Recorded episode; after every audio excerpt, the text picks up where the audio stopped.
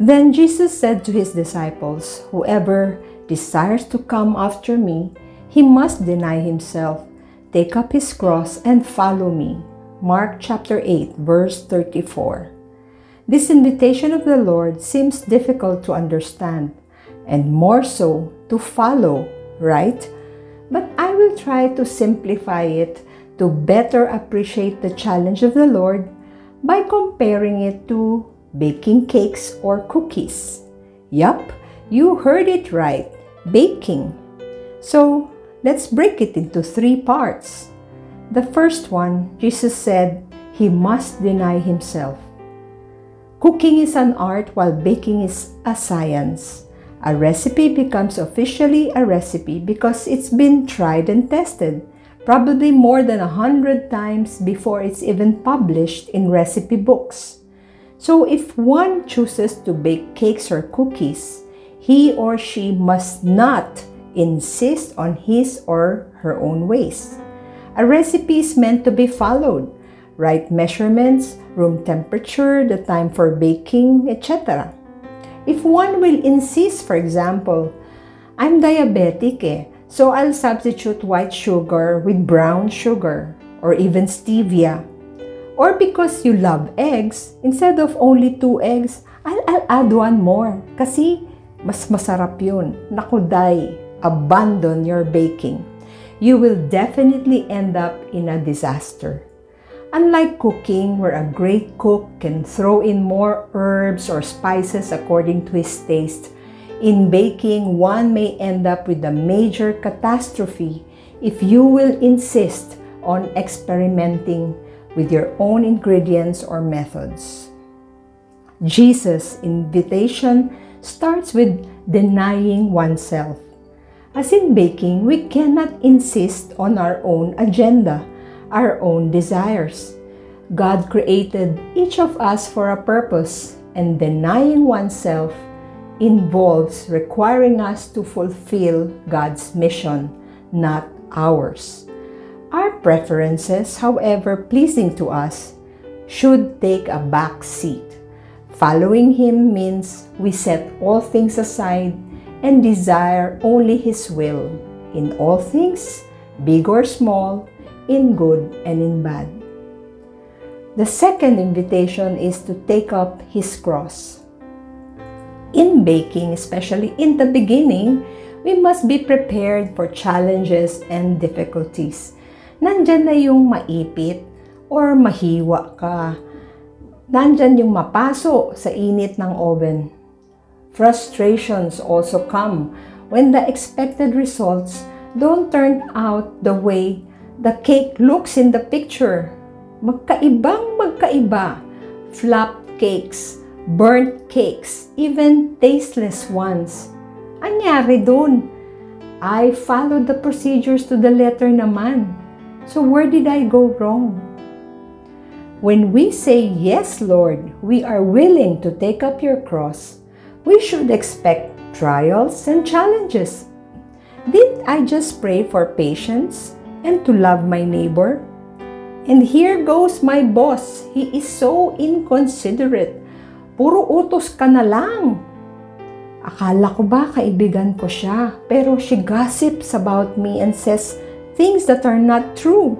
Oh yes, even our spouse and children can wear out our patience when they fail to do what we expected from them.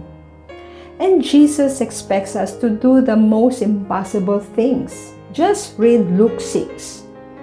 To love our enemies, do good to those who hate us, bless those who curse us. Ito pa, to forgive not just 7 times 7, but 70 times 70 times.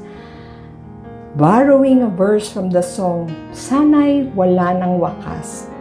Kahit na ilang tinik ay kaya kong tapakan kung iyan ang paraan upang landas mo'y masundan. Lord, sadya bang kasama ang krus para ikaw ay lubos na mahalin?